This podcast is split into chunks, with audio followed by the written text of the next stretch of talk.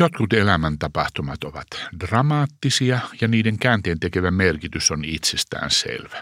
Omassa elämässäni sellaisia tapahtumia olivat esimerkiksi vakava sairastumiseni kaksivuotiaana ja äidistä eroon joutuminen. Sellainen oli myös isän kuolema, kun olin 16-vuotias. On myös sattumia ja pikkuasioita, jotka ovat osoittautuneet jälkikäteen katsottuina merkittäviksi. Hylkäsin oppikoulun musiikinopettajan tarjoaman sellon, mutta otin koulun lainasoittimen kolhiintuneen huilun, kun sitä tarjottiin.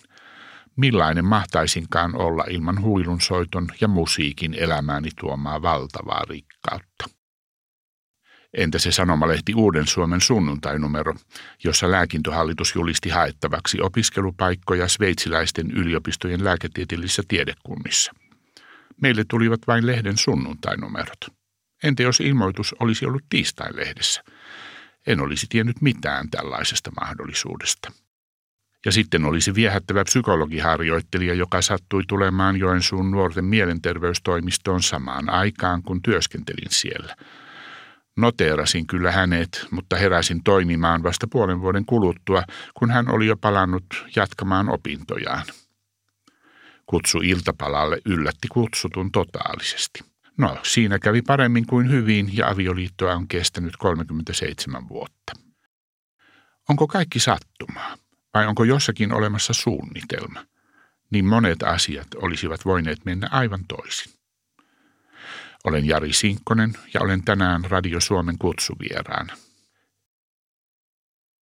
Mustavalkoisessa valokuvassa pieni poika istuu hymyilevän sairaanhoitajan sylissä. Hoitajalla on päässään tärkätty hilkka, kuten 50-luvun alussa oli tapana. Poika katsoo totisena, ehkä jopa hiukan surumielisenä kameraan. Hänen hiuksensa ja silmänsä ovat tummat ja on sanottava, että lapsi on soma ja herättää suoranaisen hellyyden aallon. Voisipa hänet ottaa syliin ja lohduttaa. Minähän se siinä hoitajan sylissä istun. Olin täyttänyt keväällä kaksi vuotta ja sairastunut sen jälkeen johonkin kummalliseen tautiin. Heräsin aamulla valmiiksi väsyneenä ja halusin pian takaisin vuoteeseen. Esiintyi epämääräistä kuumeilua ja veriarvoissa oli jotakin pahasti vialla. Vietin pari viikkoa uudessa Pohjois-Karjalan keskussairaalassa Joensuussa osastolla seitsemän. Palasin samalle osastolle lääketieteen kandidaattina yli 20 vuoden kuluttua, tosin osasto oli muuttunut sillä välin sydänosastoksi. Osaston hoitaja Eila Haikola sanoi pilke silmäkulmassa meidän joskus tavanneen ja toi kotoaan valokuvan, jossa istun pikkupoikana hänen sylissään. Joensuussa ei saatu selville, mikä minua vaivasi. Kummitätini järjesti minut arkiatri Arvo Ylpön potilaaksi Helsingin lastenklinikalle. Vietin siellä kai kolmisen viikkoa ja verta otettiin kaikkialta, mistä sitä onnistuttiin saamaan. Anemia oli raju ja valkosoluja oli paljon, ettei vain kyseessä ollut leukemia. Ajantavan mukaan Ylppö kehotti pikkurouva Sinkkosta matkustamaan takaisin Joensuuhun ja vakuutti, että kyllä me täällä pidämme teidän pojastanne hyvää huolta. Kansakoulun opettaja äitini oli tottunut noudattamaan auktoriteettien ohjeita ja matkusti Joensuuhun. Onneksi oli Martta täti, äidin vanhempi sisar. Hän asui Töölössä ja käveli päivittäin lastenklinikalle minua katsomaan. Mikähän se tauti lienee ollut? Varmaan jokin raju virusinfektio. Leukemia se ei tietenkään voinut olla, sillä se olisi merkinnyt tuolloin kuolemantuomiota. Toivoin taudistani hiljalleen, mutta toipuminen kesti viikkoja. Martta tädistä tuli minulle kaskiäiti, kun oma äiti oli yskiäiti. Saatoin keskeyttää leikkini ja mennä kysymään äidiltä, miksi hän jätti minut sairaalaan. En muista, mitä hän silloin vastasi siihen, mutta hän palasi asiaan vanhoilla päivillään ja ihmetteli omaa menettelyään. Samoihin aikoihin, kun odottelin kaksivuotiaana lastenklinikalla seuraavaa verikoetta, joita muuten otettiin korvalehdistäkin, brittiläinen psykiatri John Bowlby kehitteli Lontoossa teoriaansa siitä, miten toistuvat ja pitkäkestoiset erokokemukset vaikuttavat pikkulapsen kehitykseen. Teoria nimettiin kiintymyssuhdeteoriaksi ja siitä on tullut eräs 1900-luvun tärkeimmistä psykoteorioista. Ei ole ihme, että kiinnostuin kiintymyssuhdeteoriasta myöhemmin lastenpsykiatrina ja psykoterapeuttina. Olihan minusta tullut kokemusasiantuntija jo varhain. Minkähän vuoksi lasten sairaaloissa oli niin kauan käytäntönä häätää vanhemmat lasten luota, sillä juuri hädän hetkellä lapsi tarvitsisi heitä kaikkein eniten. Vanhempien epäiltiin tuovan mukana steriileille osastoille bakteereja ja arveltiin, että heidän häiritsevän lasten toipumista. Kiintymysteorian tarjoamasta lähestymistavasta on erityisen paljon hyötyä sijoitettujen ja adoptoitujen lasten asioissa. Työskentelin 17 vuotta Pelastakaa lapset järjestössä, joka on keskeinen adoptiotoimija ja valmentaa sijaisvanhempia. Terapeutin huoneeseenikin alkoi ilmestyä yhä useammin kodin ulkopuolelle sijoitettuja tai adoptoituja lapsia. Ihmisen lapsi kestää monenlaisia asioita, mutta toistuvat hylkäämiskokemukset jättävät aina jälkensä. Psykoterapeutinkin pitää muistaa, että lomatauko voi lapsesta tuntua hylkäämiseltä. Loman jälkeisellä tunnilla vastassani on ollut joskus kiukkuinen lapsi, joka väittää, että teen työtäni vain rahasta enkä välitä hänestä ollenkaan. Puolet minun juuristani on Impilahden Pieloinmäessä, luovutetussa Karjalassa. Äiti muisteli usein ihan kiusaksi asti Laatokan Karjalaa, sen vehmautta ja niittyjä, jotka olivat alkukesällä keltaisenaan kulleroita.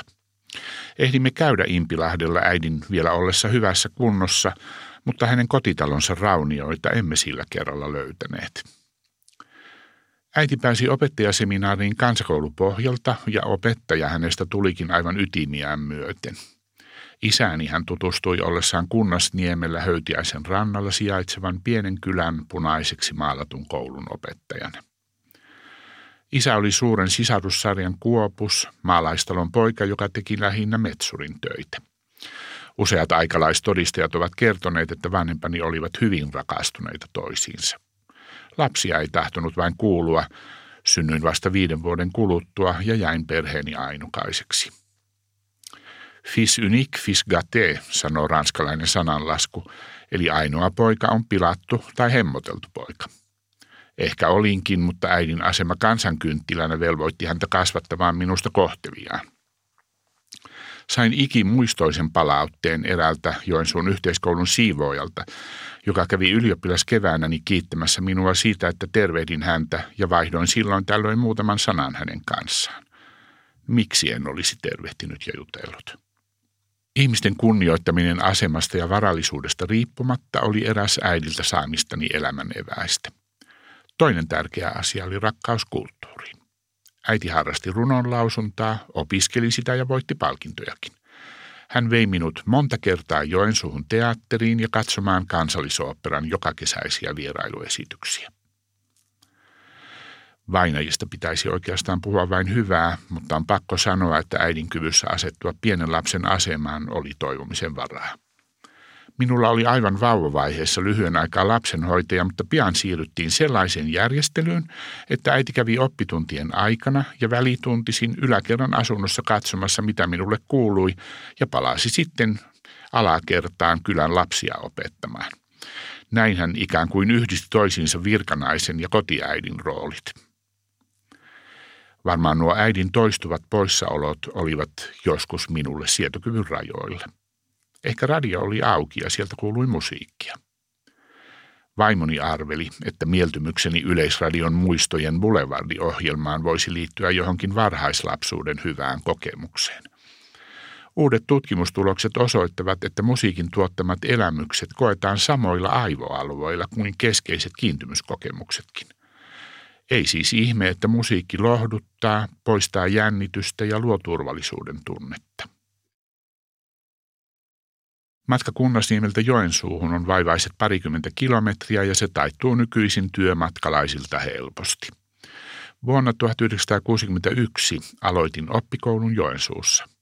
Silloin se edellytti koulukortteerin hankkimista, koska linja-autovuoroja oli harvoin ja talvella tie saattoi olla tukossa lumituiskun takia. Asuin ensimmäisen kouluvuoden sukulaisperheessä.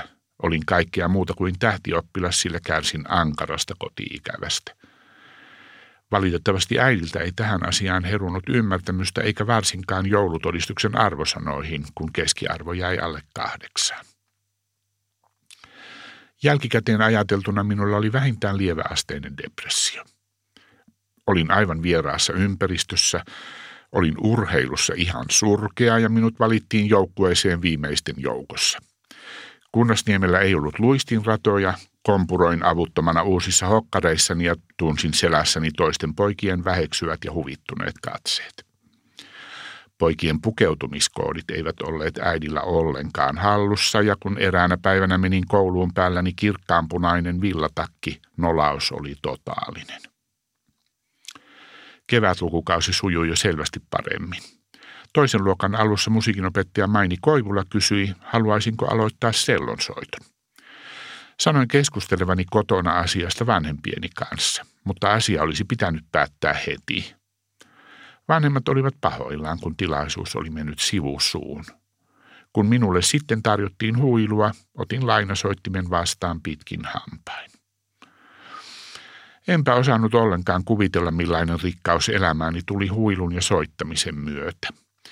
Kipinä soittamiseen syttyi, kun Joensuussa järjestetty kulttuuriseminaari toi maisemiin Juho Alvaksen, Sibelius Akatemian huilusoiton lehtorin ja Helsingin kaupunginorkesterin soolohuilistin. Juho Alvas eli Jussi oli vaativa ja innostava opettaja. Hänestä näki päälle päin, mitä mieltä hän oli oppilaan suorituksesta. Tyytyväisyys näkyi hymynä ja silmien tuikkimisena ja mikä parasta, kehuja ei koskaan laimennettu mitenkään. Kiitosta ei seurannut pilkkuja sana mutta, kuten meillä on opettajina ja vanhempina tapana tehdä. Siis ei, olihan se ihan hyvä, mutta tuo fis jäi vähän alavireiseksi, vaan kuten Jussi sanoi, siinä makaa mies. Sibelius Akatemiaan tuli vierailemaan kuuluisa italialainen huilisti Severino Gazzelloni ja ilmoittauduin mukaan. Kurssi alkoi kesäkuun alussa, mikä oli täydellinen ajankohta. Isäni oli nimittäin yllättäen päätynyt muutaman päivän juopottelun jälkeen tekemään itsemurhan aivan toukokuun lopussa 1967. Soitin haudalla huilua, mitä suoritusta ihmettelen tänäkin päivänä. Nykyisin kyydel kihoaa silmänurkkaan mitä hullunkurisimmista syistä. Isälläni oli pitkiä, vuodenkin pituisia selviä jaksoja ja sitten useiden päivien juomaputkia. Mukava mies saattoi muuttua humalassa arvaamattomaksi ja ilkeäksikin. Pötköttäessäni omassa psykoanalyysissäni sain tilaisuuden käydä vihdoin näitä tapahtumia ensimmäistä kertaa läpi, sillä 16 iässä minun piti olla äidin tukena ja olla silloin ilmaisematta omia tunteitani. Sen takia se haudalla soittaminenkin kai onnistui. Näin psykoanalyysini aikana unen, jossa katselin lintuperspektiivistä höytiäisen Isänjärven maisemia. Eräällä saarella oli tyhjä näyttämö. Unessa itkin sen näyttämön tyhjyyttä, koska tiesin, että isä sieltä puuttui. Olen lastenpsykiatri Jari Sinkkonen ja olen tänään Radio Suomen kutsuvierään. Minusta oli tullut 16-vuotiaana isätön. Äiti oli poissa tolaltaan, kesä oli alussa ja elämä ihan sekaisin. Onneksi olin ilmoittautunut Helsinkiin huilunsoiton kurssille – se antoi muuta ajateltavaa, yllin kyllin vaativaa soitettavaa ja mahdollisuuden solmia uusia tuttavuuksia. Opettajani italialaisten rakastama huilisti Severino Gazzelloni oli eloisa, pienikokoinen, vikkeläliikkeinen mies, jonka kerrottiin purjehtivan Rooman Santa Cecilia Akatemian kahvilaan hyvää tuulta pursuten viehättävä nuori naisopiskelija kummassakin kainalossaan. Hän piti soitostani ja sain kutsun tulla opiskelemaan vielä samana kesänä Sienaan Akademia Musikaali Kijanaan. Matkakumppanikseni sain sellisti Seppo Kimasen, joka 18 ikävuodestaan huolimatta oli jo kokenut maailman matkaaja. Minä olin vasta 16 ikäinen enkä ollut käynyt kuin Tukholmassa yhden kerran. Taisi se Seppo joutua hieman holhoamaan minua. Paluumatkan lentolippukin tipahti takin taskusta Milanon rautatieasemalla.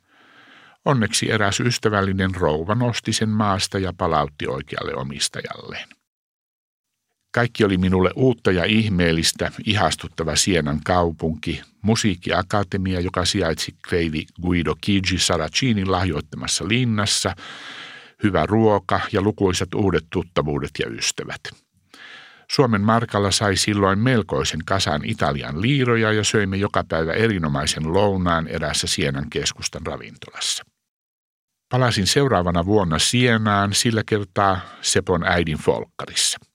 Olin pitkä ja laiha, istuin polvet suussa pelkääjän paikalla ja olin helpottunut, kun auto kaarsi lopulta Sienaan ja tuttuun kortteeriin signor Arturo Chinin luo. Rova Chini pesi vaatteemme ja sieti valittamatta päivittäistä harjoitteluamme. Nuo kaksi Sienan kesää olivat monin tavoin käännekohta siihen astisessa elämässäni. Kotona edessä oli abivuosi ja kysymys tulevasta ammatista. Olin jo isän eläessä väläyttänyt mahdollisuutta musiikista elämänurana.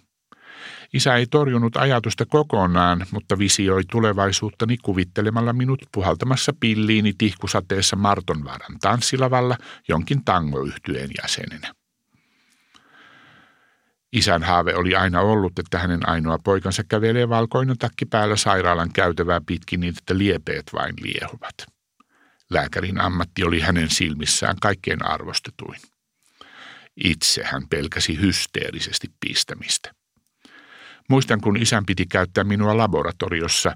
Nuori sairaanhoitaja löysi suonen vasta kolmannella tai neljännellä yrittämällä ja isärukka oli pyörtymispisteessä. En suinkaan minä. Kirjoitin ylioppilaaksi keväällä 50 vuotta sitten hyvällä menestyksellä. Olisin päässyt papereilla opiskelemaan esimerkiksi psykologiaa. Juho Alvas puolestaan ehdotti huilunsoiton opintoja ja lupasi oppilaita kolmesta musiikkiopistosta niin, että minun ei olisi tarvinnut huolehtia raha-asioista. Pyrin kuitenkin Helsingin yliopistoon lääketieteelliseen hiukan hämäriksi jääneistä syistä. Olin täyttänyt huhtikuun lopussa 18 vuotta ja olin joissakin asioissa todella lapsellinen. Opiskelin puoli huolimattomasti uutta biologian kirjaa enkä tajunnut, että se on osattava ulkoa. Ensimmäinen pääsykoetehtävä käsitteli ihmisen sukupuuta, jonka tunteminen on luonnollisesti tulevalle lääkärille välttämätöntä ainakin, jos vastaanotolle tulee muriseva kromanjoonin ihminen kivisen nuijansa kanssa. Ironisesta sävystä voi päätellä, että lääkiksen ovet eivät minulle auenneet. Hain ja pääsin valtiotieteelliseen, missä ei ollut vähäisintäkään järkeä.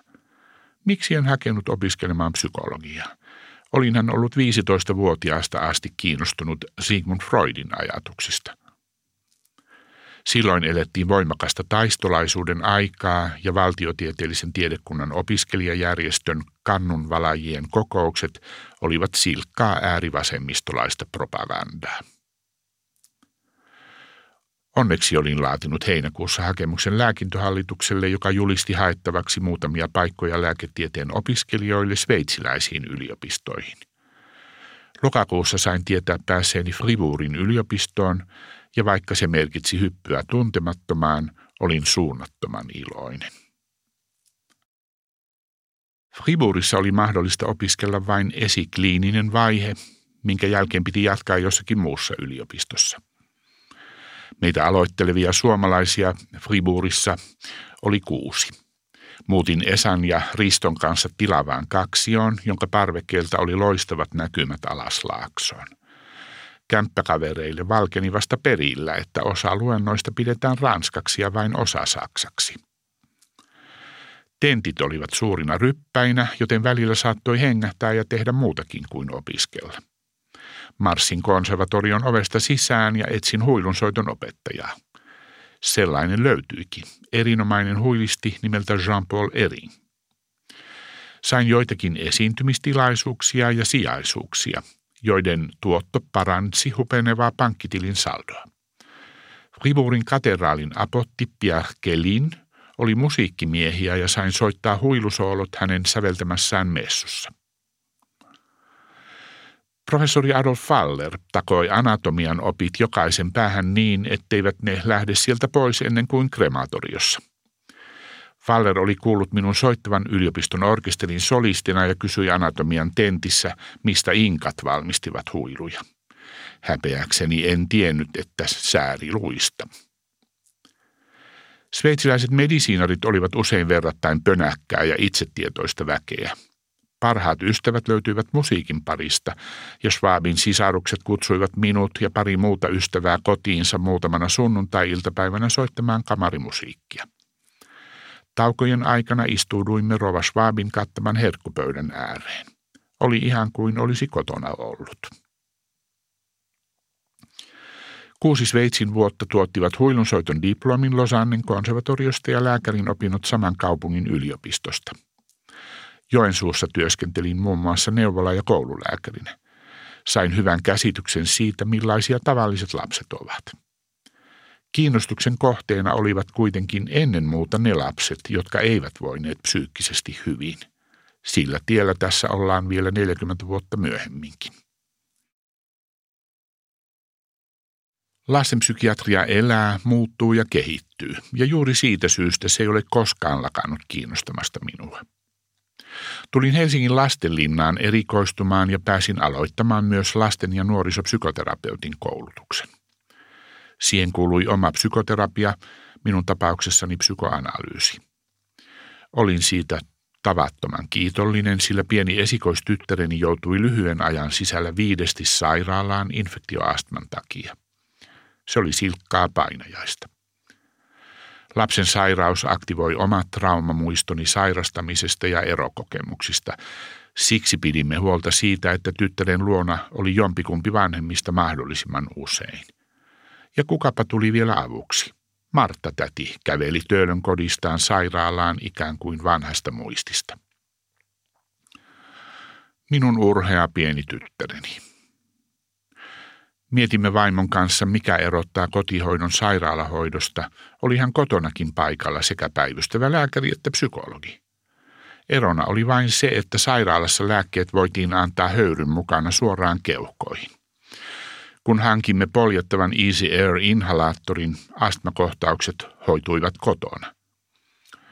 Nykyisin tämä entinen astmapotilas harrastaa triatlonia – Vaikea häntä on uskoa kupeitteni hedelmäksi, kun muistaa sen pallokentällä toikkaroivan pojan, joka itse aikanaan olin. Miksi ihmeessä urheilu on niin tärkeää pojille? Pallokentän tai kiekkokaukalon tähti on ilman muuta ykkössijalla poikien keskinäisessä nokkimisjärjestyksessä, kun taas hyvä koulumenestys tai klassisen musiikin harrastaminen pudottaa hänet pohjasakkaan. Älytöntä. Minuakin kiusattiin koulussa huilunsoittoharrastukseni tähden ja naamani pestiin lumella muutamia kertoja. Olin lastenlinnassa poikaosaston erikoislääkärinä ja näin kymmeniä poikia, joiden isäsuhde oli olematon tai se oli hyvin negatiivinen. Useimmilla oli suuria vaikeuksia koulunkäynnissä ja itsetunto oli olematon. Etsimme kaikkea mahdollista hyvää ja ehjää, jota jokaisesta löytyi, ja usein se vahvin puoli oli nimenomaan liikunnallisuus. Kun vaikeasta lukihäiriöstä kärsivä poika tuli lastenlinnan koulun urheilukisoista kaulassaan puolenkymmentä prenikkaa, olimme oikealla tiellä. Tämä kaveri muuten ei saanut mistään muusta tekstistä selvää kuin moottoripyörän huoltokirjasta. Sitä se motivaatio teettää. Tähän saumaan tuli puhelu VSOYn kustannustoimittajalta Liisa Seppälältä. Hän pyysi minua kirjoittamaan kirjan pojan kehityksestä. Esikoiskirjani pienistä pojista kunnon miehiä ilmestyi maaliskuussa 90 ja se herätti paljon keskustelua. Puolustin siinä poikien pyssyleikkejä ja vastustin ajatusta, jonka mukaan ne valmistelevat tietä myöhemmälle väkivaltaisuudelle. Lelupyssyt ovat teatterirekvisiittaa, joita käytetään symbolisen leikin palveluksessa, kun eläydytään vaikkapa rosvon tai länkkelin rooliin, ja ne joutavat lelulaatikkoon, kun leikki on loppunut. Hyvin kehittynyt symbolifunktio on nimenomaan väkivaltaisuuden este. Esikoiskirjan jälkeen on tullut sanotuksi ja kirjoitetuksi yhtä jos toistakin. Väitöskirjan aiheena oli kuuron lapsen kehitys ja yritin epätoivoisesti opiskella viittomakieltä. Otimme osastollekin muutamia viittomakielisiä lapsia. Kahden kirjan teemana on ollut isyys ja poika-aiheesta laadin kokonaan uuden version 15 vuotta esikoiskirjan jälkeen. Palautetta on tullut paljon ja suuri osa siitä on ollut myönteistä. Se johtuu varmaan siitä, että suojelen itseäni pysymällä poissa somesta.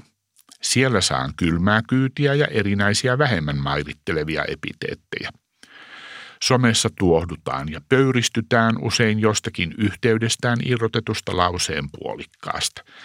Tähän vaahtoamiseen en ole kiinnostunut osallistumaan enkä selittene sanomisiani, vaan kirjoitan seuraavan kirjan. Eräs kokenut toimittaja ihmetteli kerran jotakin kannanottoani, mutta totesi alentuvaan sävyyn, että minulla oli ollut hyviäkin mielipiteitä. Lausahdus näköjään korpeaa vieläkin. Kirjoissani on runsaasti lähdeviitteitä, eli perustelen näkemyksiäni tieteellisillä tutkimustuloksilla. Ne ovat argumentointia, jonka johtopäätöksistä voi ja saa tietysti olla eri mieltä mutta olisipa upeaa, jos vasta-argumentit perustuisivat muuhunkin kuin tunnekuohuun. Otan esimerkiksi kummallisia muotoja saaneen keskustelun sukupuolineutraaliudesta. Vaikka sukupuolen sisäiset vaihtelut ovat suuria, on tyttönä tai poikana oleminen tärkeä identiteetin osa. Nyt se pitäisi häivyttää kasvatuksesta kokonaan. Eipä aikaakaan, kun sukupuoli on kerrassaan määräävä tekijä, tuohdutaan ja pöyristytään tyttöjen ja naisten kokemasta, miesten harjoittamasta sorrosta. Aletaan puhua toksisesta maskuliinisuudesta, joka on leimaava ja stereotypioita ylläpitävä käsite. Puheet biologiasta ja vaikkapa aivojen erilaisuudesta kuitataan hölynpölyksi, vaikka tieteellinen näyttö on musertavaa. Logiikasta ei tässä ole tietoakaan. Samalla kun uskonto on menettänyt merkitystään, tilalle on tullut ei-uskonnollinen hurskastelu, joka on yhtä holhoavaa kuin takavuosien miesten ylivalta.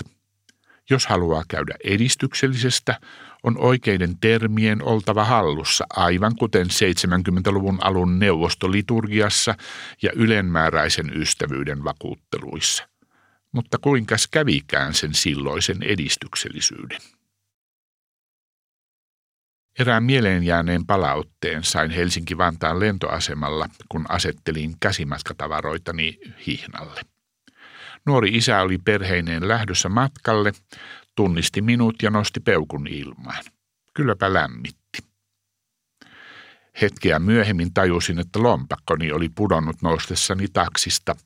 Siellä oli sekä pankkikortti että kaikki käteinen niin, että viinin matka tyssäsi siihen. Onneksi oli sentään se peukutus. Olen Jari Sinkkonen ja olen ollut tänään Radio Suomen kutsuvieraana. Muistakaa ihmiset käyttää peukkujanne toisten rohkaisemiseen ilman pilkkua, mutta sanoja tai muita laimennuksia. Oikeaan hetkeen osunut kannustus voi olla käsittämättömän tärkeä, jopa käänteen tekevä tapahtuma. Jos teillä on lapsia lähellänne, omia tai muuten vastuullanne olevia lapsia, katsokaa heitä kauniisti ja rakkaudella.